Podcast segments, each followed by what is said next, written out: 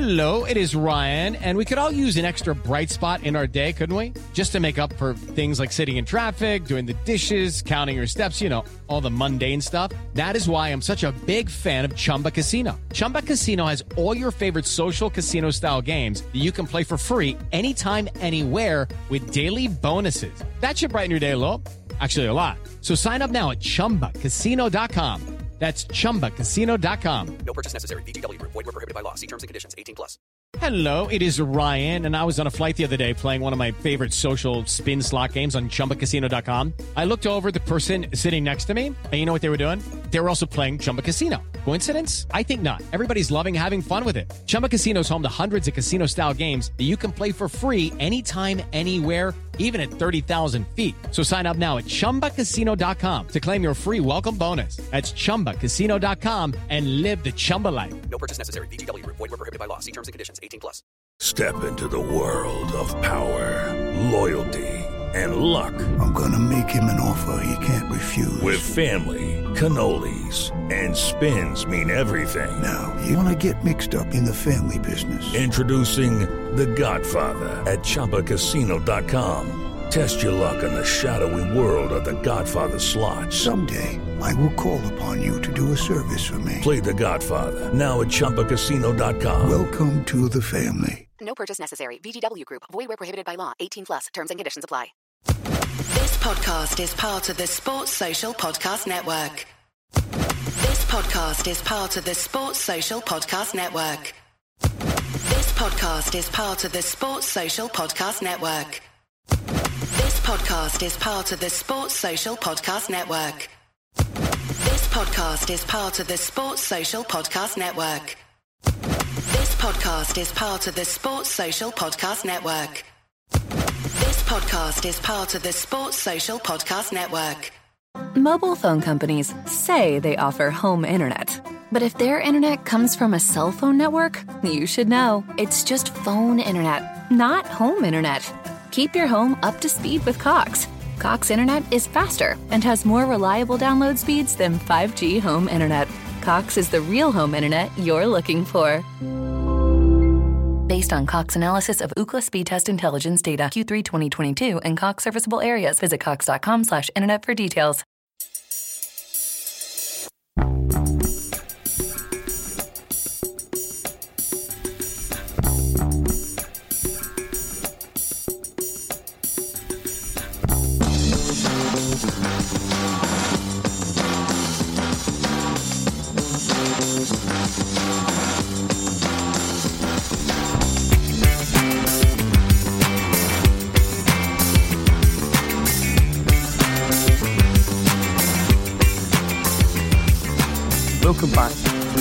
State of Mind. It's Tuesday afternoon. It's the morning afternoon after the day before. Um, I'm joined by Lawrence and Colin. Happy New Year to both of you guys. Happy New Year to all our listeners. And happy Christmas. I've not been on. Um, a few of us haven't been on, I think, since uh, Santa popped down the chimney and delivered uh, more three points for Celtic uh, over that winter festive period. The game against St Johnstone, Easter Road, and then the draw yesterday. We got out of Ibrox unscathed. Um, we're still nine points clear at the top of the table, so do wrap up if you are out in Govan. Colin, good new year. Um, you know, right into it. It wasn't the best Celtic performance that we've seen. Um, a lot of people are saying it's the worst we've been this season, even poorer than that St Mirren game. But for me, getting at the game, it was just all about you know staying at the top of the table and, and keeping whether it be nine point gap or a twelve point gap. Uh, if you listen to Michael Beale, it could have been a three point gap. Um, but no, genuinely, it was so important yesterday um, to come out of that with at least something. Um, and for long spells of that second half, I thought we were going to come away with absolutely nothing because we were we were pretty poor. We weren't creating anything. If you take a look at the stats, two shots on target, two goals. I mean that sounds clinical, but in a game like that, normally there's the odd chance here and there that kind of you think, oh, that's going to come back and bite us. But we didn't really have anything like that at all. Um, we just sort of lacked the the sort of urge going forward to create something. And I don't know what it comes down to, whether it comes down to the fact that we've been playing so many games in such a short period of time since we came back. Um, I don't know what it was yesterday, but um, obviously delighted with that sort of nearly last minute equaliser because it does continue that mantra of we'd never stop, and it is shown now that it doesn't matter if it's a an equaliser or a winner. This team will fight to the end, and that's exactly what we haven't seen from Celtic teams in the past, and it's great to see it installed in this Celtic team now.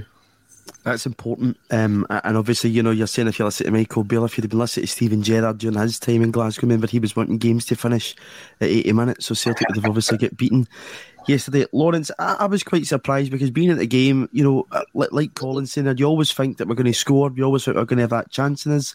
Our performance didn't reflect that, but yet again, we pop up with a goal. Um, you're a, a great believer um, in, in Celtic. Did you have that feeling that we were always going to get that chance at the end to, to try and grab something for the game, or were you a wee bit nervy towards the end of the game? No, I, I thought we'd still get it. Listen, in seven minutes, I thought we, we, we could still create something. Yeah. You know, I don't think they were even in the game. It was like a training ground exercise up until Hart has his uh, gives us all a wee bit of a heart attack, you know. So up until then, it, it looked more or less a training ground exercise, didn't it? You know, on possession, you know, we, we, didn't get as many shots as we normally do, but possession, you know, just over 60% possession away from home. And in a game that, you know, all we had to do was not lose, which we achieved. Uh, you know, Greg Taylor obviously got off hampered us, give us four defender, right foot defenders. They got that joy up against Juranovic. Yeah, probably you know, there, there were some decisions that were, yeah, should could maybe even just have been looked at instead of refusal to look at them. But yeah, all in all, you know, you've got to be happily a point and, and nine points clear at the beginning of the year.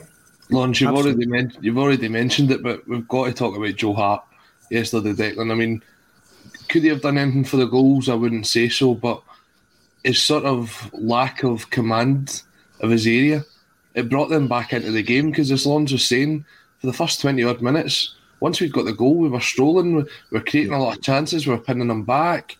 Um, and then at that point, once you've got a stadium like Ibrox silent, you need to keep it silent. You have to stop them because realistically, and Celtic know it as well, if you get 60,000 behind you at Parkhead, that's a 12th man. Now, I don't know how many men they had yesterday because some people will tell you the VAR and the refs and all that all count in there as well. But when they've got 50,000 behind them, that's an intimidating atmosphere. And Hart is one of our more experienced players, really has to step up. He's been involved in major European tournaments, he's been involved in World Cups, Euros, yeah. he's played at the highest level. And it was almost as if he was scared to come out off his line yesterday. And that's not what you need in a game like that there was a number of moments, Colin. You know, we know that Rangers like to fire balls into the box. There was a good few where you're thinking, just come and collect the ball. Yep. You know, you can do it. And he stood in his line.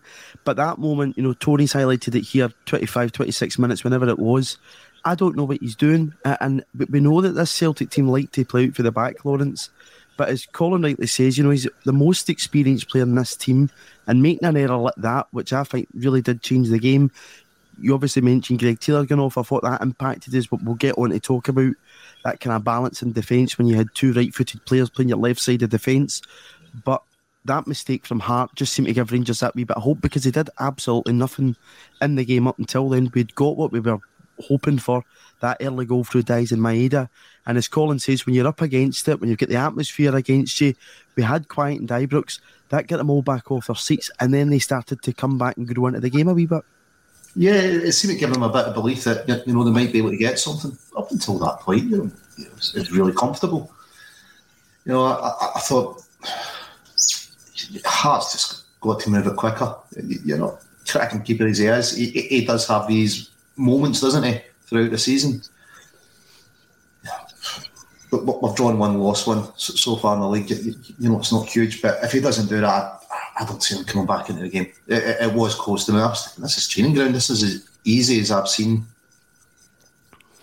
Get you know a game at Ibrox because we were just off on nothing up until then. And yeah, it, it seemed to spark the crowd and it, and the team fed off of that. So yeah, Joe, yeah, come on, mate. Yeah, you know I know you've pulled us out on occasions, but bar for that, I, I think we'd easily got the three points.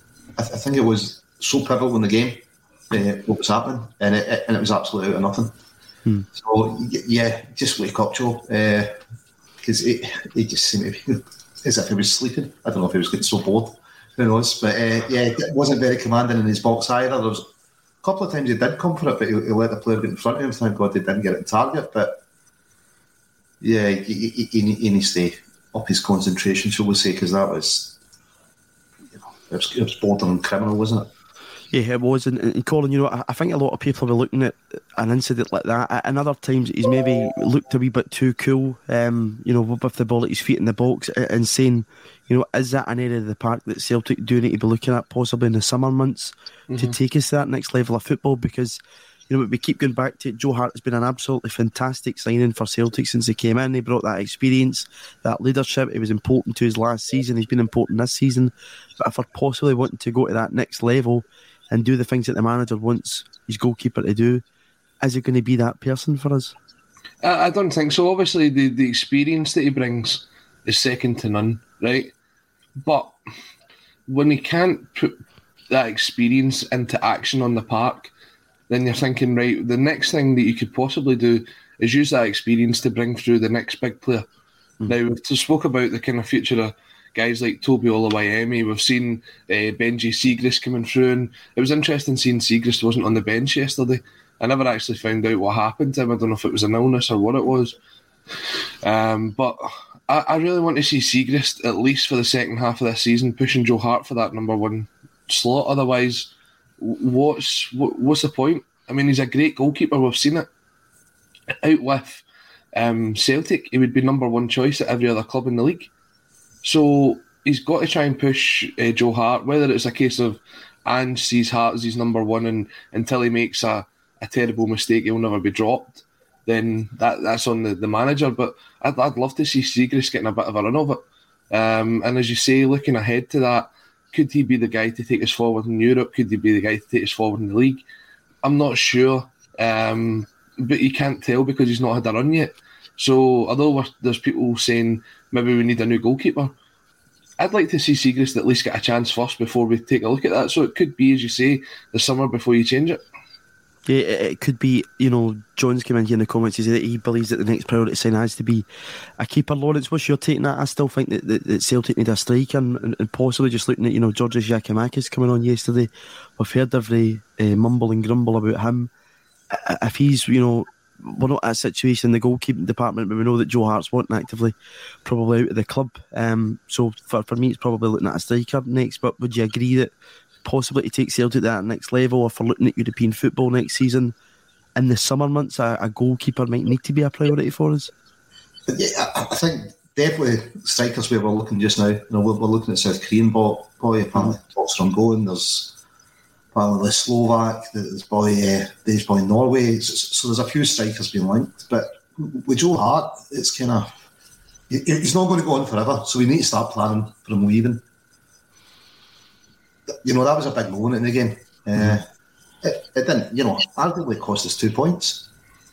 You know, you, you might say it didn't cost us because you know, we, we got away with a point, but I, I think that's cost us two points. That's really sparked him into life.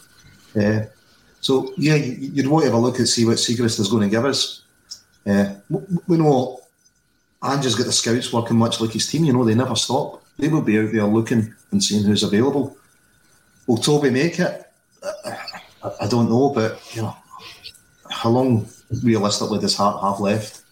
And I'm 18 months at a push, maybe. So, yeah, it's something we've definitely got to be planning for and, and, and try to identify whether it's Siegrist or someone else comes up on the radar to come in and replace Hart because it happens a lot with Joe the, the ball at his feet, doesn't it? You know, he, he gives us a scare. Doesn't often often cost us, cost us, but I think it cost us yesterday. Colin, just in terms of you know Siegrist, I, I think that the biggest thing you see in the squad at this point in time is players that are pushing each other, and you like that in this Celtic team. That there's not, you know, maybe apart from Kyogo at this point in time, I've already you know touched on Giakoumakis, knows that they're a, a stick on to play, you know, each and every game. But certainly in the, the goalkeeping department, you know, Siegrist has played for Celtic in the League Cup this season, but it mm-hmm. seems to be you know Hart is nailed on, which you know you want a number one keeper throughout the season, but you also want to know that that that backup is pushing for it, which just doesn't seem to be the case just now. Yeah, it's it's quite surprising as well because he, he came in with this um, sort of mantra that he wasn't going to play second fiddle. He wanted to fight for the jersey, and now you're kind of sitting here in January and you're going, you've played two games. That's that's not really pushing for the jersey. There's never been a point where it's been maybe like the time where we play, we're playing three games a week in November, and you're thinking, right, Siegrist might come in for one of these games and just show what he's got. Maybe it'd be one of the home games. But you're sitting here now and you're two weeks away from a semi final. You're then what another week away from another Scottish Cup tie. If you go with the fact that Siegrist is your cup goalkeeper, you'd expect him to play in both of those games against Yeah. Kilmarnock and against Morton. Mhm. Um, and then in between that, you've got what Mirren- St Mirren the Wednesday night. as well. So the, the games like that, you're thinking, right, this is maybe his chance to to claim a stake to the jersey. And if he goes on and keeps three clean sheets, then it's going to be very difficult to see him then being dropped out again. Um, as you say, Joe Hart, he's, he's got all this experience. He's played at the highest level, um, but I just I felt as though he, he just didn't want to come off his line yesterday. He felt as if it just wasn't the right kind of time for him to come off and do it. And if you don't put that confidence from your goalkeeper into a back four, especially a back four yesterday that was very sort of, um, I'd say new to an extent with Juranovic at left back coming on for Taylor, uh, Alistair Johnston making his debut. You need the confidence in your goalkeeper for that to brush into your back four as well. Otherwise, when they're coming forward, do you trust your goalkeeper to play it back to them? It's just one of those ones, Declan. Do you know what I mean? Yeah. Lawrence, what's your take on this one? You know, we'll- go into the defence now, and Robert's coming in the comments to see here if Bernabei was good fit enough for the bench, why did they not replace Taylor? He believes that but was not acceptable. But yesterday, standing it, I wanted Juranovic to come on. I thought, you know, he'd already played left back at Ibrox before. That's a sub I would have made. In hindsight, now probably not. But you know, managers get paid to make big calls.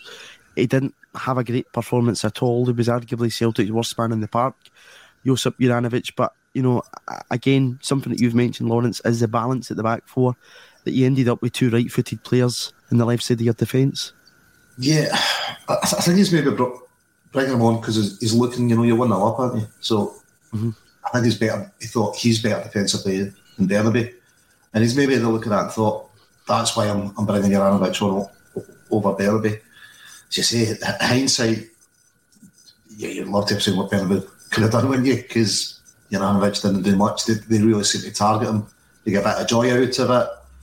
You know, they get what we say, more good fortune with their penalty. Should, should we say, you know, uh, you know, it's debatable. You know, I've, I've looked at it a few times and I'm not convinced it's a penalty. Obviously, the ref never ne- needs to look at these things at Ibrox to decide it's a penalty.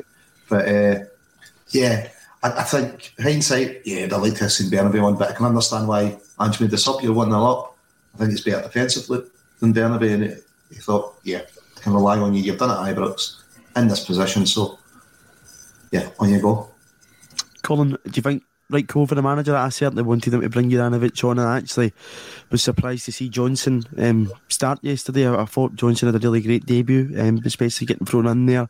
It was the first time, you know, he played for Celtic. Um, you know, thrown into a derby game always difficult, but I thought Johnston had a decent game. But would that have been the sub you'd have made, bringing on Juranovic um, in that left hand side? Yeah, at the time I was saying it was Juranovic is probably the best option, um, just for the fact that he had the experience, um, and obviously he's played there before in this game. So you're thinking, right, okay, not a straight like for like, but at least it offers that security to the back four. Um, but yeah, yesterday I don't know what it was with Juranovic. uh, He just didn't seem to be himself, and I- I've New Year that. wine, possibly, Colin. I think he was maybe still on it. Well, it could have been uh, either that or his his head was somewhere else. Do you know what I mean? Um, it, it must be difficult because he has received a lot of attention for his great performances in the World Cup, and when you know that these teams are sort of circling around you, and he is at that stage in his career where he's probably got one big move left in him, um, and you can say right, it's it's easy enough to put that behind you in a game like uh, like that yesterday, but some players don't have the mental cap- uh, capability to do so, and it doesn't look as if he does as well. I know he's obviously had a bit of an injury; he missed the third, fourth place playoff. Um, but yeah, the, the question for Bernabei is, what more does he have to do? I mean, if if Juranovic is genuinely carrying an injury if his head's not in the right space, the gaffer knows that. Mm-hmm. So Bernabei, what what is he there to do? I mean, it's a lot of money that we've invested into someone like Alexander Bernabei. For him not to be trusted in that position yesterday, it takes me back to um, right at the start of Ange's run when we used to kind of pack the bench with guys from the new Lennon era that we knew were never going to get a sniff. So that when we were kind of struggling towards the end of the games, we were like, right, maybe Ajeti's going to get 10 minutes here, maybe Soro's going to get 10 minutes here. And But they hopefully get never- booked if you've got them in your coupon. Well, that as well. But they never ever came off the bench. They were just there to make the numbers up. And I wonder if that is the case with some of these players just now. Obviously, Ange is looking at bringing in the right sort of players um, that he wants. Obviously, Iwata couldn't get his international clearance in time. We saw Kobayashi on the bench. Johnston starts. So you're thinking, right, he's accepted that these players aren't going to be part of his first team plans going forward but he still needs nine players on the bench. Does he go to players like that, or does he go to players like Vata and Bosun Lawal, who we've seen on the bench um, beforehand? It was almost a case of Bernabei was there yesterday to make the numbers up. Yeah, absolutely. And just to bring in Kevin from the penalty spot to let us know that Ange also confirmed that JJ was not 100% pre match yesterday. But as you say, Colin, you know, the manager knew that going into the game. He, he made that sub in the game. So it, it kind of makes you wonder a wee bit, you know, Bernabei's place in the, the, the team. Because you'd imagine now that if Taylor's going to be out for a wee while, um, Bernabei needs to get around a game time now. You know, you, you need to turn him and let him play football. And it'll be interesting to see what, what comes of that. Um, but, you know, it would have been interesting to see what happened in the whole game when Bernabei came on. But again, it's, it's hindsight, you know, it happens. I, I thought that changed the game a bit for us too. Taylor um, was fairly decent. Uh, for a while, I thought Taylor has been played the season yesterday, enhanced that for me. I don't know if this comment comes from a former music teacher and Taylor's performance or his um, wee comment to Alfredo was he was helped off the the, the, the park. What was he um, saying then? I, I, I, I don't know, Lawrence. Do you, do you, was, do you know what what? it was? See, see, as a, a fellow Inverclydean, um, it was a very uh, common term of phrase that we've used down here. Um, So you it can was- relate this. It, it was basically told to, in no certain terms, shut your hole and lose a bit of weight. Uh, uh, we've been all told Very that. well down put, Colin. Well put. Uh, all told that down this way. Um, but no, Greg Taylor, I, agree. Greg Taylor's been one of our standout performers this year uh, by a country mile. Um, but I tell you what, hands up and congratulations to the team at T for Tim's because within about 90 minutes of that game being finished, they were already selling that on a t shirt. Yep. So that, that is very quick. The printers must have been working overtime because yesterday's a bank holiday. Aye, that's it. And are you commission for, for getting that wee shout out there, Colin? Uh, Ah, you're getting a, a cut of this now. 10 percent off you use code. No, I'm kidding. Uh, Did yep. you say there was a delay in a registration? Oh, hey, Lawrence, you could do a whole on that, mate. I thought you were going to say if you use the code Fatboy, but I don't know if that would probably work. Um, Lawrence, you know, but we're talking about this Celtic defence, um, bringing in Drew here, Cameron Carter-Vick is absolutely outstanding. And I thought Starfelt had a fairly decent game. I see there's mixed reaction to him in the, the comments. What was your take, firstly, in the, the, the Oh. penalty with Starfelt? The First viewing, I thought I could be a pen, but you know, with technology these days, refs aren't rushed into giving decisions. You, you don't get the the luxury of, of viewing it again and and on viewing it again. If there's contact, you know, he's standing on on Starfelt's foot. It's Mobile phone companies say they offer home internet. But if their internet comes from a cell phone network, you should know. It's just phone internet, not home internet. Keep your home up to speed with Cox. Cox internet is faster and has more reliable download speeds than 5G home internet. Cox is the real home internet you're looking for. Based on Cox analysis of Ookla speed test intelligence data Q3 2022 and Cox serviceable areas, visit cox.com slash internet for details.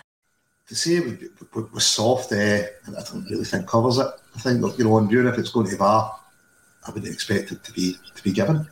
But yeah, Big Karen, immense again, helped out. You know, I, I think Starfelt having Juranovic on- on his left hand side for part of the game didn't help him, whereas No. cracking uh, debut from from a right back. Uh, so yeah, but on on the penalty Starfelt, I, I think if that goes to VAR, put it this way, I think if it's in the other box, we, we're never getting it. There's potential, I think, uh, exactly what you're saying. That Colin, you know, Starfelt was kind of the guy at the middle of the VAR controversy because he, he's given away a penalty. He's not, I don't think, you know, looked at. When it does get looked at, you know, it needs to be a clear and obvious error in the referee's part because he's pointed to the spot already. Whereas John Beaton could have taken his time, went and had a look at it first before pointing to the spot, but right away, you know, he points to the spot, so there needs to be a clear and obvious error. And I think if I'm right, it's might even be Starfelt's shot that comes off Goldson's hands. Um, what, what is your take on both incidents? Um, Starfelt first. If you look at the, the sort of build up to the Starfelt incident, as I was saying to you guys before he came on, um, Starfelt's actually got a hold of the jersey at first, and he lets it go just before you get into the box. So that was the first claim that I'd seen for the penalty. So if you're going to bring it back to that, it was a free kick on the edge of the box. But the fact that he then goes into the box, for me, the, the issue there was that Starfelt didn't stay on his feet. As soon as he dives in, you give the referee the chance to give that penalty against you. And we've known what John Beaton's like. He doesn't need a second opportunity to give a penalty against Celtic. We've seen it time and time again, and that's not a conspiracy. It's not anything. Just look at some of the decisions he's gave against us over the years. Um, and as you say, the fact that it goes to VAR, they've got to prove that it was a complete and utter mistake from the referee's part. And referees in Scottish football, they've given penalties like that, not just against us, but against other teams. If that isn't given right away, I don't think that is overturned into a penalty because, as you see, the, the foot is caught on onto Starfelt's. He's already going down. The fact that Starfelt slides in then brings him down even further. But I don't think that's a penalty. I don't think there's contact there for the tackle to be a foul. I wouldn't see it anywhere else in the park. And I think, as I said, if it wasn't given right away, I don't think it'd have been given by VAR. Lawrence, what's your take on it? You know, we've spoken a lot on here about VAR, but I think yesterday again, it, it, proved uh, you know how, how bad it is. Um, and you know, the penalty for me is a penalty, but it was surprising. No, too many Celtic players actually claimed to it. But looking at it, and again, is it a case? And I want to ask you this: that after the World Cup, they've had a meeting and said, "Oh, with the handball rule, we'll change it and be a wee bit more lenient because." You know, we were getting a penalty against us We with Burnham against Dundee United. The O'Reilly one, there's a list, an endless list. You were possibly odds on to get a penalty against Celtic before the break. But even if they have changed the rules, you know, during the World Cup, there's been absolutely zero communication to that as paying football fans. Nah, there's no way that, that they've changed the rules. I, I think it's the I mean, itself out outside of one team, it does you know, seem to be being used and th- things are being reviewed, and it should result in more penalties. You know, because it's, it's there to pick up mistakes. But I think it's you know, there's a litany of instances that happen at Ibrox that just don't get reviewed, where the players have handled the ball in the box, and it just doesn't go to a VAR review. The ref doesn't even need to go and have a look at it. And you, you just, what is it about Rangers player handling the ball in the box that the ref doesn't need to see it a second time to decide it's not a penalty? You know, is that just a default position? Not a penalty. It's hand to ball. For me, the only thing he's not done is caught it. You know, the argument should maybe have held that, be getting both hands on it. But would we have got a penalty if he'd have held it? I doubt it. You, you, you know, it's, and, and, why the refs just refuse to look at these incidents, it's probably the most frustrating thing. You, you're going, well, it's a subjective decision, if you're meant to go and view this. It's not, it's not his job, Lawrence. Did you not hear? I was just about to come on to that, Colin. But I don't know if everybody's seen the video clip, but we were talking about that before we came on. It's not up to me, mate, or something along the lines he says, isn't it? So, Which I uh, think uh, sums up John Beaton's performance in that, that game. You know, it's not up to me. You know, the, the, the man that's the referee in the middle of it. And again, Lawrence, you were, uh, sorry, Colin, you'd said before we came on, uh, and tell the listeners about the, was it the Aberdeen game you were talking about the VAR where it was set up? Aye, so the Aberdeen game, I don't know if anyone's seen it on Twitter, but basically they found a sort of, what would you say, an old surveillance style black van on one of the main roads in Aberdeen uh, with the doors open and the game's been shown, and that's where the VAR was based. So instead of it being like in um, England where it's all based at St George's Park or wherever else it is, it seems to just be in a sort of local area, not too far away from the ground. So if you see a black van kicking about maybe the Celtic Park area, then you'll know who's in there watching, giving maybe a penalty or not a penalty. Probably not a penalty if it's in Uh, Celtic most likely. Colin. Um, See, see, going back to that Declan, the, the actual penalty incident, I've the fact that you're sitting here and Kris Boyd said it was a penalty. Hmm. Shaun Maloney says it was a penalty. All these people who previously have maybe said I'm unsure about that. especially Kris Boyd. I think that's Especially one Chris that Boyd. I mean, really says that, that must have really hurt him to say that yesterday. Mm. Um, I don't understand what it is because yes, there's the the sort of IFAB rule where if you're protecting your face, it's meant to be that it's not a penalty, right? I totally understand that, but. He looked as if he was about to spike the ball back over the net at volleyball yesterday. a big volleyball player, aye. He was making himself as big as possible to try and block the ball. So that for me, when you've got to take a second look at that, there's there's no other way it can be seen. I, I even don't, the, the direction of the ball calling, the way it goes, you know, it goes up in the air when he does it. You know, it's not Yep. as if it, you know, I think that's something else, that, you know, a referee should be looking at. Regardless of whether it's a penalty, it's the refusal to even consider looking at the screens to decide this. When Rangers And that's why they call him there as well. in the box. Yep. We'll not even that- look at it. You hmm. know, and that's you're kind of Colin in his ear, Lawrence saying, don't even bother looking at it. I'm telling you, it's not a penalty. Which, But look at Hibs. Hibs were reaching. Again, another player handled the ball in the box. The Rangers player. see when you take a look at it, right? at it, kind of going, why aren't you even looking at them? See when you do look at it, right? Every time they go to the, the VAR screen in the stadiums, they, they change their mind because they've seen it twice. Now, as fans, we get to see it. How I mean, how many times did we get to see that? At least a dozen, if not more. Right, and at the time, if you're thinking, right, maybe it wasn't a penalty first time off. By the time you see it again, then there you go. You're thinking, right, well, I never saw that in real time, but now that I've had the chance to review it, it is a penalty. So if we've got the opportunity to do that and the facility is there for the referee to do that as well, then it has to be taken. No matter what this person's saying in the, their ear. Because at the end of the day, who's going to get the blame for that yesterday? John Beaton. Now, Probably what's he going to turn around and say? Oh, it wasn't me, it was the guy in this, the black van sitting outside on Paisley Road West. no, we know it's not up to him. So it wasn't his fault at all, was So, it? You know? why are these guys? Why are these guys getting paid the best part of a thousand pound to shut out of making these decisions? That's it. That's So, exactly it. what's it? It's always a ref's final decision. He can say to Barry, no, I'm going to go and have a look at this. You, you, you know, it's always, I mean, once something's happened in the box that's a subjective decision and he's decided not to look at it, it's not just John Beaton. The, the, the amount of refs that, you know, have done it, let's be honest, for Rangers since they've come in, they've just, we'll just not look at it. You know, and if you don't look at it, you're not going to give the decision, are you? It's just a refusal to actually use the technology when a handball happens in a box from a Rangers player. And it, you know, you'd expect Celtic to be calling it out sooner rather than later because it's almost week in, week out. You know, I think eh, Beale's first few games in charge, it looks like Goldson for the winner uses his arm to play play the ball to Arfield, arguably rescues some points against Hibs. You know, Hibs could have been 3 1 up if the penalty's given. It's just, you know, it appears that they'll review decisions against other teams, just not against Rangers. It's, do you Which is what? which is evident in facts, Lawrence, because I've not considered a penalty at all this season. Yeah. Eh, And it's not that they've not handled the ball in the box or committed fouls in the box. It's just that, yeah, eh, they've not been given. And I said this at a time, long before we were talking about when VAR was coming in. Scottish football was not ready for it No. because the Still, referees, it's still not get it's not get the No. referees to perform it. the, the referees are such a poor level in Scotland. And we saw it before VAR came in earlier in the season. Some of the decisions that were getting made across the league. We're seeing it now. Now that they've got this technology, you have to bring in referees from other leagues that have used this technology before.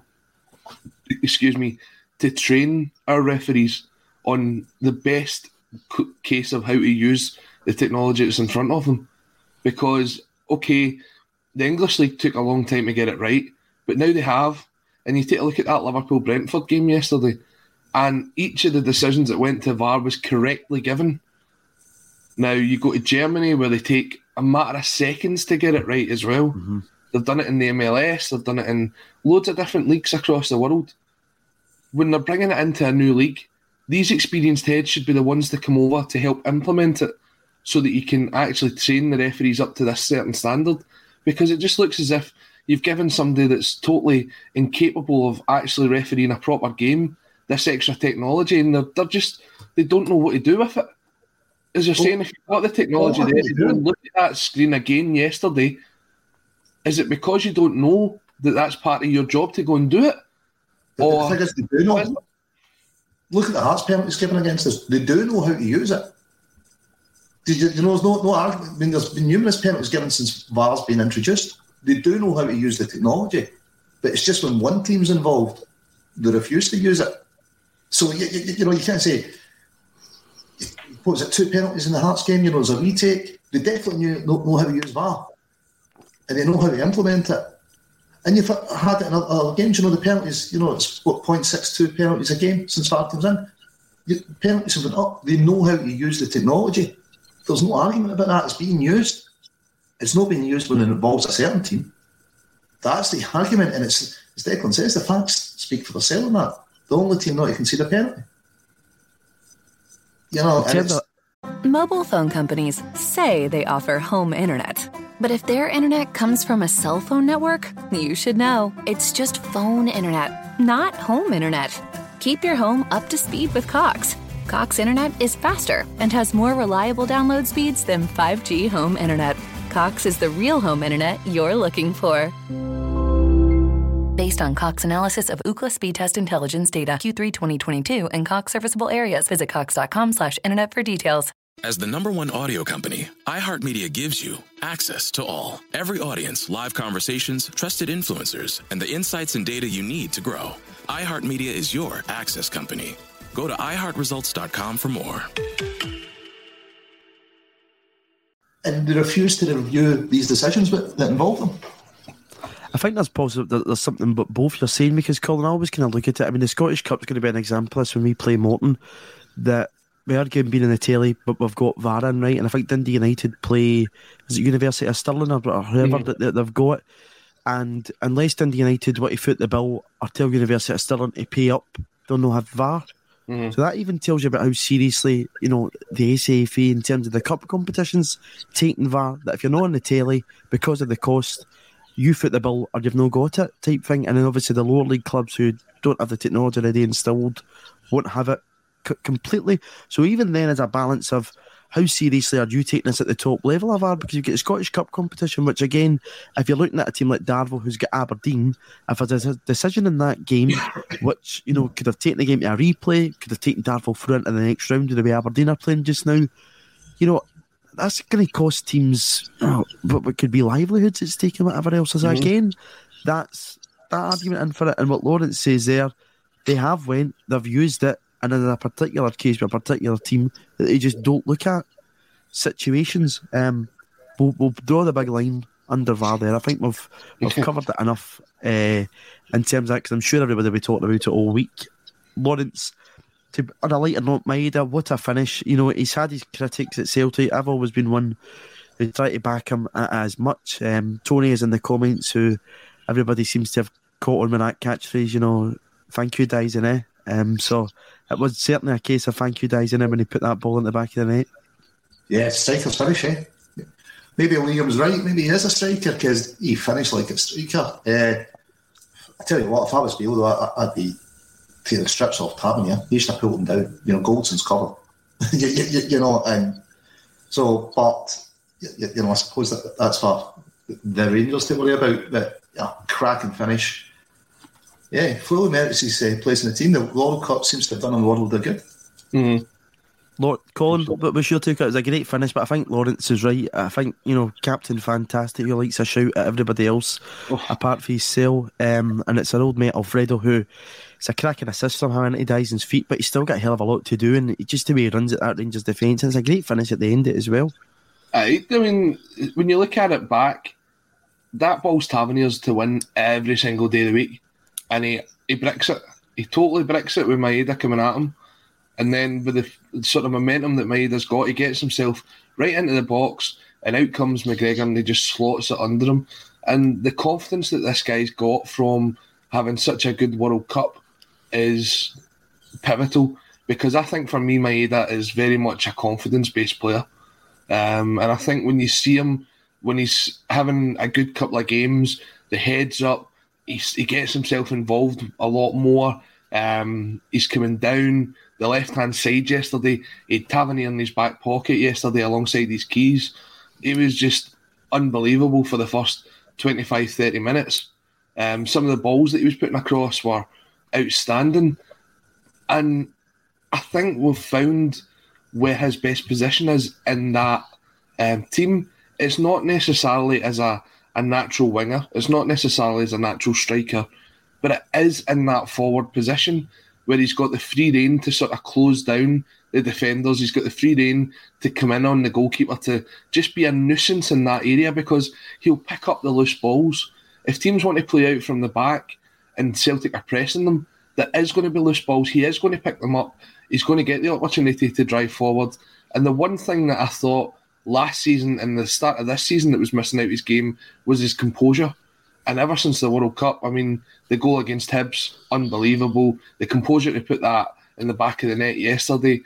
He's not the finished article yet, Declan, and he's still mm. relatively young as well. So if we can continue to help him develop, I think we've got a great player on our hands, but we're going to have to accept that his inconsistency is going to come through, and we're just going to need to enjoy him when he's playing at this level at the minute. And that's it about him, Colin. You know, as you say, that there is inconsistencies in his game. You can see that, but for me, and I, keep going back to it ever since he signed last year, his work rate and his desire to work hard in your team I think just makes him a really, really important player for Celtic. Ange knows exactly what he gets out of him. A couple of comments coming in here on him. Quinny's coming in to say Daizen needs confidence, momentum. I think that's certainly something you've seen in his game when he does get a run of games. Uh, you, you, see him get better and better. And Alan Robertson coming in to say Maeda, it's full of confidence, love his work ethic. Lawrence, I've not been on since the Hibs game, um, and I really didn't think he had that in his locker, that, that strike through there. And yesterday again, you know, how many times have we probably seen Daizen go through one on one with a goalie? And either sky it, miss it, hit it off the goalkeeper, something. But but that yesterday was absolute pinpoint perfection, and he seemed to really annoy a couple of people in that, that corner between the the, the Govan stand and the Copland. Yeah, listen, this is the games you want to do it, and it's, it's, it's the bigger games, isn't it? You want him to be able to do that. Since the World Cup, he's not looked back. He has that header against Hibs, you know, it doesn't go in, but and then he just gets a hold of that ball and, and, what a shot. And yeah, he's just carried it on into this game. So if he keeps finishing like this, yeah, he, he, he's going to be uh, coming up with scoring charts, isn't he? And he is undroppable for, for the work rate, for everything he gives us. He's just in the embodiment of what Ange wants players that don't stop. And really pacey, but what Tavernier's doing, you just take, you challenge for the ball, you take the forward out, you, you know, it's early in the game. I, I doubt Plus, it's John Beaton. You know, there's no chance of getting a yellow card. Crazy, but uh, yeah, maybe that just goes by him if he's not there. And Goldson didn't make much attempt either. And yeah. and just a class finish, wasn't it? And was you know, it, should have it was on easy street, and, and it seemed to do up until Hart as his uh, dalliance in the mm-hmm. ball. Yep, and Colin, you know, it couldn't have been a better start for Celtic at that point in time. You're thinking you, you wanted to go there, you wanted to get the early goal. It's a great finish, and then you know you really wanted to kick on. We went there before, um, not as early as that, but Edouard getting that goal in the two two 0 game. Obviously, we bounced right back in April time um, through Big Rogic, um, but you know it could have been an any better start. And a few people's even coming in here to say that um, Maeda and Mooy um, both improved post World Cup. Certainly impressed by Aaron Mooy when he came on for the the, the bench yesterday. Um, and again, you know, we've heard the manager talk about a certain number of players, you know, coming back and being important for the second half of the season. I think Haksabanovic is another one of those. Um, Abildgaard was in that conversation before. It looked as though he was heading back um, to his parent club. But, you know, even for Daizen Maeda, is it possible the case that he's just one of these players that needs to get started in a season? Because we saw him off the back of a full season for us, you know, when he signed in, in January time. Um, he just maybe a, a slow starter when he gets up to that level? You'll get yourself a cracking player in your hands? I, I think so. And as I was saying earlier, I think he is pretty much a confidence player. As you say, last season he came in off the back of what, 29 goals in the J League, um, and then scores on his debut. Things like that. That's going to keep your confidence going. And he popped up with the odd goal here and there. I think he ended up with what, eight in the second half of the season last year, some pivotal goals, especially away at Livingston. Um, and his pace and his work rate um, was one of the things that really won over the fan base right away. Um, and if you can win over the fan base, then you are going to get that time to settle into the team. We were always saying, oh, just wait till we see Kyogo and Maeda with a full pre season behind them. And yeah, they didn't kind of get started that well to begin with. But as you say, after the World Cup, um, Maeda's just been a, a totally different player. Um, obviously, that experience of playing at the best level possible is is great. Um, and Mooy as well. Mooy for me yesterday, I was really surprised to see Mooy dropped. Um, I thought of it, the, it was what we needed yesterday, wasn't he? In that yeah, I, game. I think if you take a look at the the midfielders at the minute, and I, I, I don't like saying this because I think he has a great talent, but he just maybe needs um, a bit of a rest at the minute. Is Matt O'Riley? I, I just don't think Matt O'Riley's been that influential in the games recently. Um, and if I had to pick a midfield yesterday, I probably went with Hatate, McGregor, and Mooy um, because Mooy's one of these players where I don't think he's got bags of pace, but he has this football and intelligence, and you saw it for the, the equalising goal um, yesterday's just getting into the right positions, putting the ball across, getting into the box, getting in the, the danger area. He, he very, very rarely gives a ball away. He's always looking for the ball. He's always picking the right pass. Um, and I, I, just think if we had him for the full 90 minutes yesterday, or even 75 or whatever we could have got out of him, I don't think they would have been as kind of into the game in the second half as what they were because our biggest problem in the second half was every second ball kept falling to a Rangers player. I we weren't hit it at all with the second balls. We, we couldn't get a the, the ball in the second half, so having someone like Mooy in there might have made a bit of a difference. Yeah, and um, he seemed to enjoy after the match. A couple of players I know for up in the, the Grampian Emerald up in Aberdeen. I don't know why Martin Boyle was up in Aberdeen, um, considering his team would get absolutely scalped in Edinburgh Derby. But he had uh, Mooy in the FaceTime after the game yesterday, and they were singing Aaron Aaron Mooy to him. So he seemed to quite enjoy that, um, which I thought was quite uh, cool. You know, these things that happens in pubs. Um, of course, you wouldn't find any us free um, in pubs, would you now, gentlemen? And I'm not sitting here with a wee bit of a sore head after yesterday. No, but, me neither. No, but we're battering through it. Um, but but yeah, and you know, you, uh, sorry, Colin, you say about Mooy, you know, potentially being dropped, but something I've not spoken about was what the manager um, mentioned yesterday was that the sickness bug in our camp um, and that effect on it. Now, Lawrence, you said on Friday um, that, that, you thought that Ange would, would play James Forrest, but you know, I, I, certainly don't think he would have touched him had that not have ravaged to our camp, which was the the obvious thing to me that James Forrest for me isn't starting at Ibrox unless there's a, an issue like that, and that is why you didn't see Abada or Jota in the starting eleven,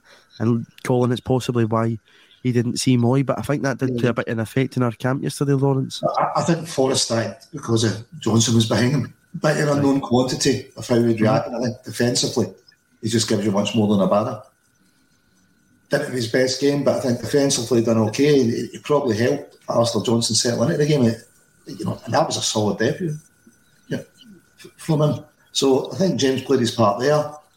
Yeah, wasn't surprised to see him getting subbed off, but if we'd known that Johnston was going to settle in like that, with a shout for Forrest to start? Probably not. But you know, you don't know how he's going to handle the game or the atmosphere.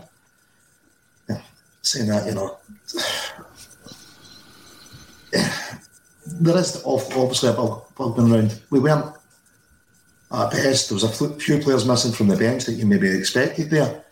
So yeah, you know, if they're feeling a bit fatigued or not 100 percent because of the, the bug, it's going to would have an impact on how we play. But looking at the game back, you know, it's 61% possession. it wasn't a training game up until Hearts, you know, era. They've been lucky to get a penalty. We've been unlucky not to get one. You know, at, at no point did I actually think, you know, they're going to take the three points for us. And Colin, what was your take? And the, the the Forrest inclusion, I, I certainly think it was due to that reason because if you play Jota, for instance, in that side, he made a, a difference to us as well when he came on. He, you know, leads to the the equaliser. But I think Ange really likes that versatility he gets where he plays Maeda and Jota and Benak Sabanovic is in that conversation.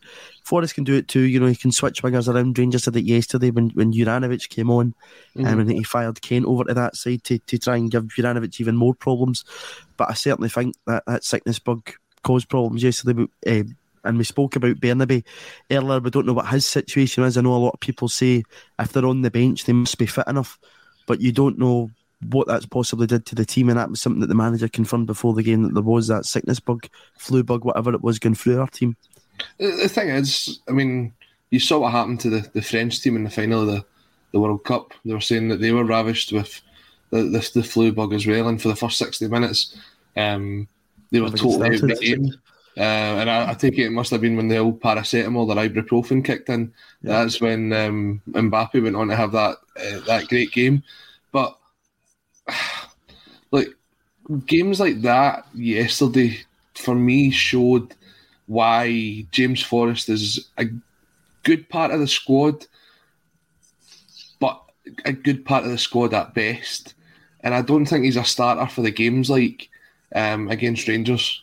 For me, when you take a look at the, the sort of what Jota did when he came on and whether he was ill or if he wasn't ill or if he's recovering from injury or what it was, but that those sort of 15, 20 minutes that he was on, if he, he can offer that at the start of the game, sometimes that's enough just to put the game to bed.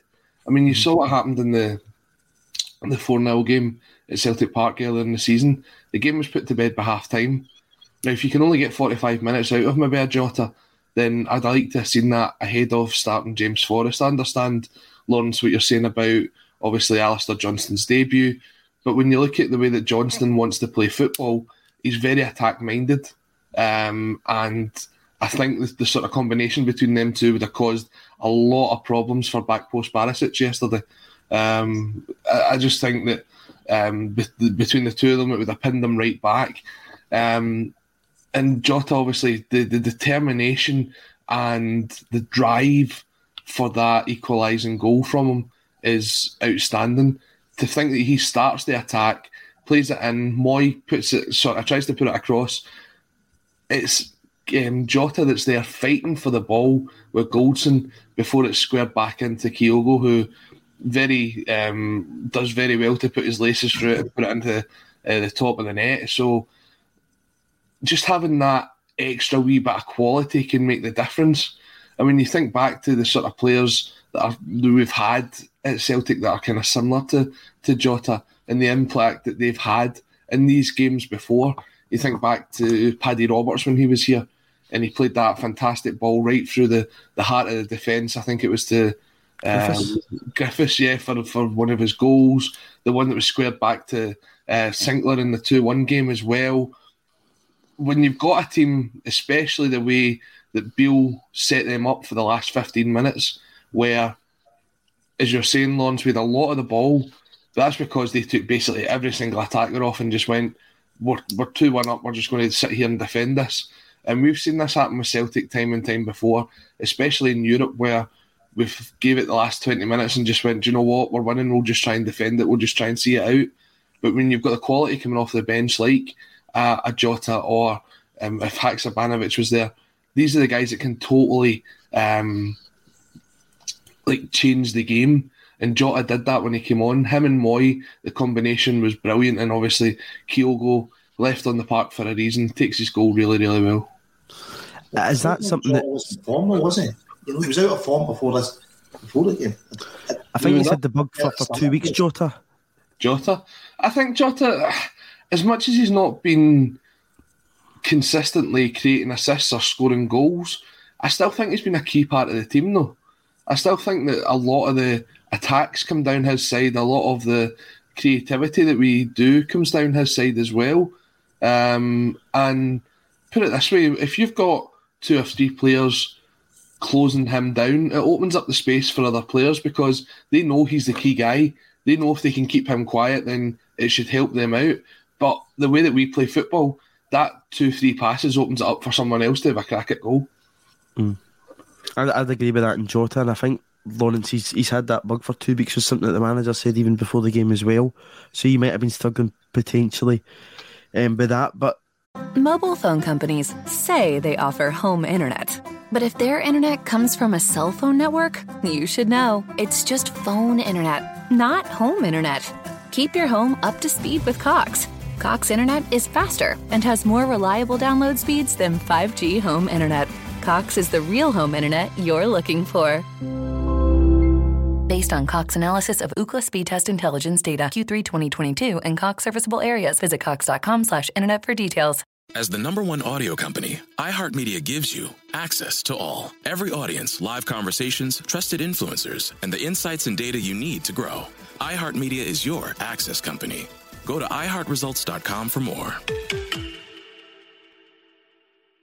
uh, Giakoumakis coming on, Lawrence, would you surprised? Because a, a lot of people probably thought um, with Jacko getting introduced into the game the manager would have kept, uh, would have taken Kyogo off, but he finished at the end's absolutely excellent. I mean, for all the stuff that's went in his direction about him not being clinical enough, if you have a look at his goal scoring record, I, I don't know what that will be now, maybe 15 and 18 or something. Colin, I, I can't mind what Yeah. it will be. Yeah. Um, is it 15 and 18? It must be. It can't be far off. I think he was before this run. He was ten and fourteen. So what would be thirteen and seventeen or something like that? Yeah, just it'll now? be something like that. Somebody tell us in the comments. Somebody will will have the, the stats there. But um, and again, there was everything. You know, he hadn't played well against Rangers, hadn't scored against Rangers. But yesterday was his first proper chance. I would say, at, at having a good go at Rangers. His first game against Rangers, he's played on the left hand side. If you remember this season, he gets subbed off for Giakoumakis. But just in terms of that sub, a lot of people say the manager didn't get it right yesterday. And as, as I already say, I'm not looking for excuses, but if there's a flu bug going through your team, you're really up against it there. You don't have the option that you maybe would like. But he certainly got it right towards the end of the game because we were chasing an equaliser and we went and got it, and that was probably down to us getting into a kind of 4 2 4 style shape. So, you know, up until Joe Hart's era, I think everybody would say the manager's got this right. We're coasting hmm. this. You know, we've come out with 61% of the ball. Yeah. His subs worked. Yeah. I think everybody does expect Kyogo to come off, but, you know, the manager's decided to leave him on. So, I don't think the, the manager can, you know, legislate for, for what Joe Hart did or for the non-application of VAR. You know, he's put a, a team on there that for me, didn't look like losing it. You know, at the end, I thought there was only one team that had any chance of winning it after we equalised. You know, there's still seven minutes to go. Uh, so, yeah, people criticised Ange for you know being too rigid with his four three three. He shows he, you know he doesn't need to do that, and we've we've got the rewards for it. So, it, we don't know how, how fit everyone was. He's been forced into it. I suppose Kevin Johnston his debut, which is maybe had some thinking on it. I would have started Moya ahead of O'Riley. O'Riley didn't give us as much as expected going forward, but defensively he was pretty good. And you know, Rangers like high balls into the box. We weren't not, not that tall a team. Maybe that's why O'Riley started. Just to Love the big switch as well. You always see them going for that big switch diagonal thing that they like. It's always the same Aye. ball, and it's like, I know this again. But but just in terms of that, Lawrence, you know, as you say there, when he brought Giakoumakis on, and it showed that we've got that flexibility. But we know that manager does like a 4 3 3, but it is there to show Colin. And, you know, with his performance coming on yesterday, it didn't have too much an impact in the game, Giakoumakis, but I think it's important when you do that, you know, you're giving yourself a better opportunity at, at, at getting a goal. Um, but, you know, it, it was great for that to happen. And I think ultimately, you know, going into our last kind of 10 minutes here, that the, the, the fact is clear that we're still nine points clear. And, you know, Stevie here's coming to say everyone, even when we're not firing in all cylinders, we still get a result. And as I said at the start of the show, Colin, to me, it was just important that we went to Ibrox and our nine point advantage wasn't touched or it was extended. And that's how we, we left. And it's 13 games until the split and eight of them are at Celtic Park, which puts you in an absolutely fantastic position. I don't like to be the person that says the title race is over because I think it's just premature to do that. But Celtic's in a hell of a good position to go and win two in a row here. Absolutely. I mean, this time last year, obviously, we were in the, the midst of the winter break, um, forced winter break, or whatever you want to call it, right? what happened this time last year is we were roughly about six points behind after the St Mirren game. Um, and I remember being on the show with Kevin and with um, uh, with Brian on the Wednesday, and they're sitting here saying, "Oh, do you know it's going to be a, a, struggle? We've got to try and get and win every game between now and then." This is, in my opinion, the title was in our hands at that point. There was still three games against them, and as simple as it sounds, what what I said then was just go and win every game. Now, it's easier easier said than done to go and win every single game, but when you look at the second half of the season, we weren't far off that. The way that we played the second half of the season last year, we just went in and took every game as it was and tried to get the three points. And if you continue to do that, then that nine point lead that we've got just now, it'll be a lot higher by the time the end of the season comes. Because we are a team, and if you look at it over the last, what, 12 months or so, we've lost one game out of 38. It's a ridiculous record that we've got. And the one thing about Ange is he doesn't let the team get too far ahead. He's always concentrating on who's the next team and how do we beat them. And it's, it's a great thing to have as part of this team that everybody wants to beat us because we are beating everybody at the minute. For me, the title is out of their hands. They've only got two chances left against us to try and get the points off us. I, I, I don't see any other way for them to come back into this. And I think a lot of their fans are accepting that now as well because they're coming out with this facade about how next year will be different, next year, next year, next year. They've already written off this season. And as you see, don't want to be the person to say the, the, the title's kind of wrapped up, but the way that Celtic's playing just now, it's going to take a massive, massive shift in the way that Scottish football's been over the last 12 months or so for something um, to, to change the way or the direction of the title this season. Yeah, and it'd be a, a seismic collapse from our point of view if we, you know, let go a nine point lead, which in you know reality is basically a ten point lead because I think is it plus twenty goal difference or something. Yeah. We've got over Rangers at this point in time, so that's worth another point into the mix. But I totally agree with you, Colin. There it's it's within Celtic hands to go and do, and I, I think just looking at that before the split, eight of those games being at Celtic Park, five being away. I think the toughest place we're probably going to have to go is Tannadice. and that run of fixtures. Ross County as well. And Ross yeah. County. Um, I know Dundee United are looking as if they're maybe going to turn their form round a wee bit, but uh, you know, at this point in time, we're in a, a, great position. And you could see yesterday with the approach from Rangers the last 10 minutes of the game, and they're bringing on James Sands, I think, for a midfielder, um, and putting him into that kind of just sitting in front of the, the back four, and then bringing on Scott Wright over, I think, Morelos when he went off rather than, than Colak. Um, they wanted to just see it out, and mm-hmm. Michael Beale thought he had Celtic beat. And certainly yesterday, um, that, that wasn't the, the case. Celtic at that point restored the nine point advantage as it was, um, and we, we, left fairly, I think, content with our, our, afternoon's performance after not being at our best. But Lawrence, that ties us in, you know, for the last five minutes or so here. I'll be saying to both you guys on air, I, I, was one of the fortunate ones lucky enough to be at Ibrox yesterday for the game, um, and that there was once again. Um, Celtic supporters pelted by by missiles throughout the game, coins, lighters, um, and particularly one guy with, with a half bottle of Buckfast. Um, what point are we at now with this? You know, we've said on here before about ticket allocations and whatever else, but we knew last season in April that Rangers couldn't um, protect Celtic club staff. You know, remember the bottle coming on to go Hazel Hart's goalmouth?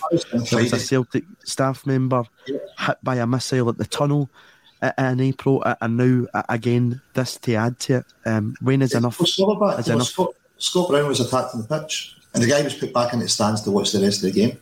Leigh Griffiths had his folks on taking a corner. Kind of on Friday, I was saying, you know, what they're they going to do different? Is this just deemed an acceptable risk by the SFA, the SPFL, Police Scotland, by Rangers, are they doing anything different to protect these fans? If they've done something different, it doesn't seem to work.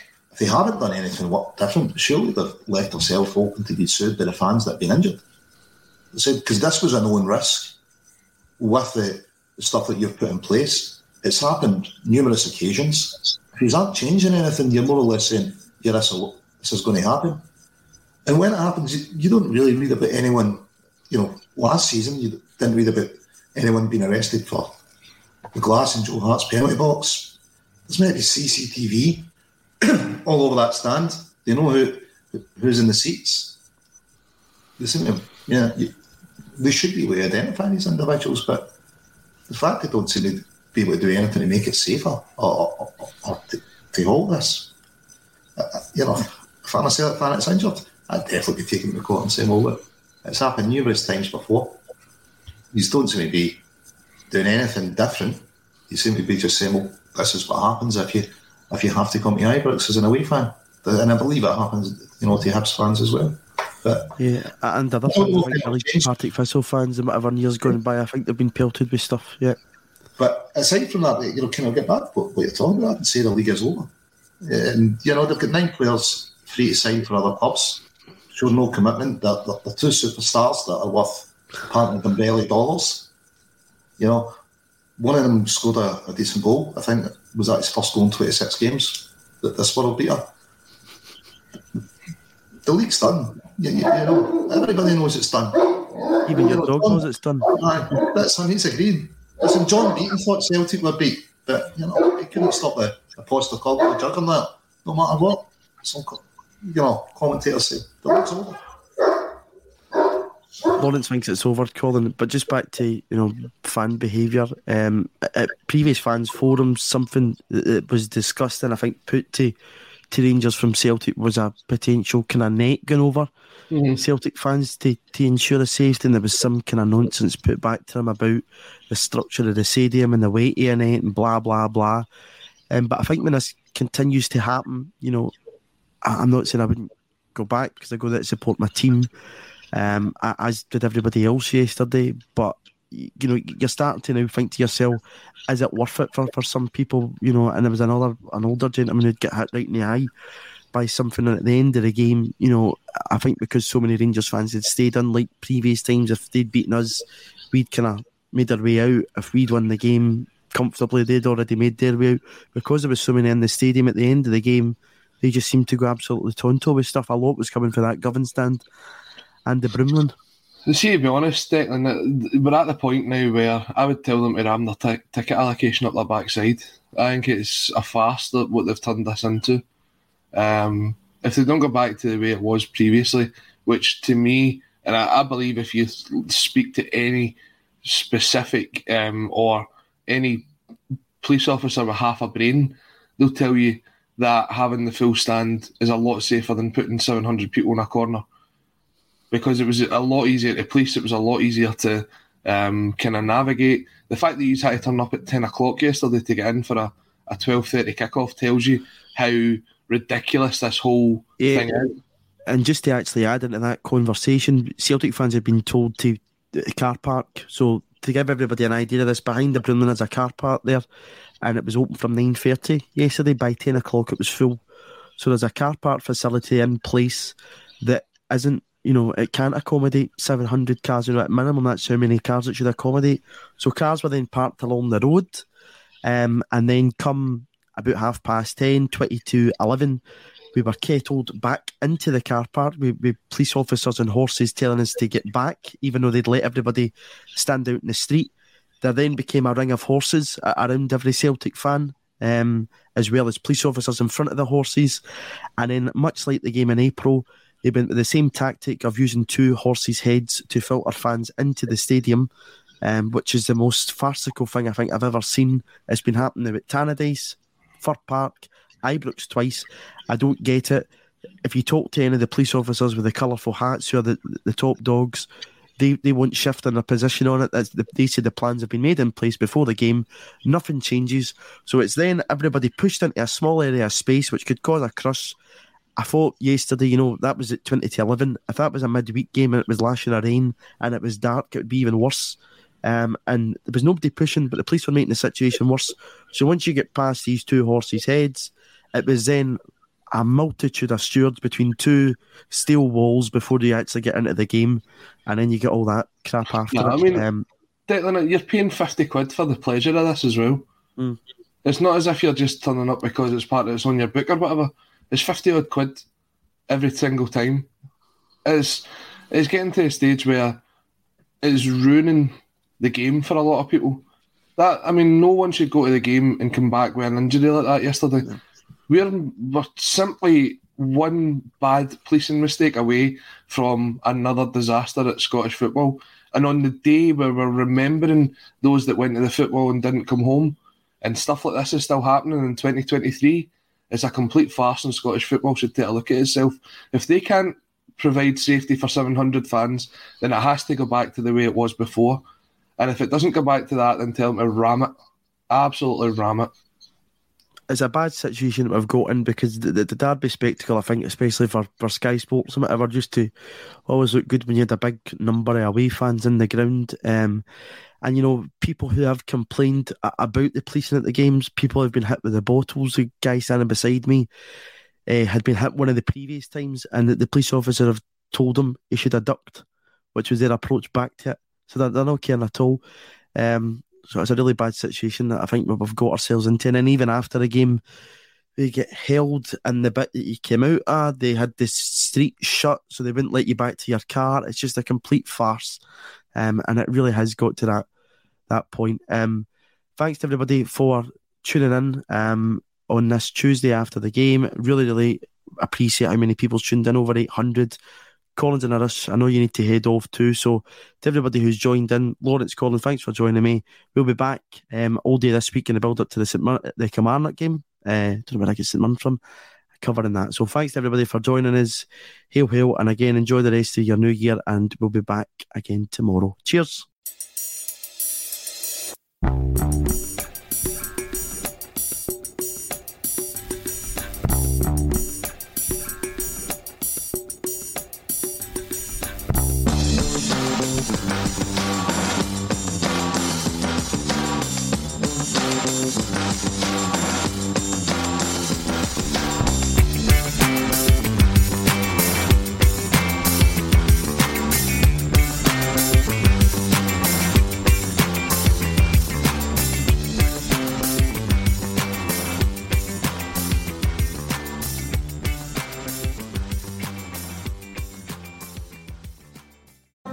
Phone companies say they offer home internet.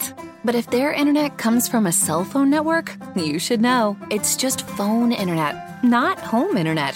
Keep your home up to speed with Cox. Cox internet is faster and has more reliable download speeds than 5G home internet. Cox is the real home internet you're looking for. Based on Cox analysis of Ookla speed test intelligence data Q3 2022 and Cox serviceable areas, visit cox.com/internet for details. This week on The Marketer's Report, Patrizio Spagnoletto, Global Chief Marketing Officer, Direct to Consumer for Warner Brothers Discovery, weighs in on building trust.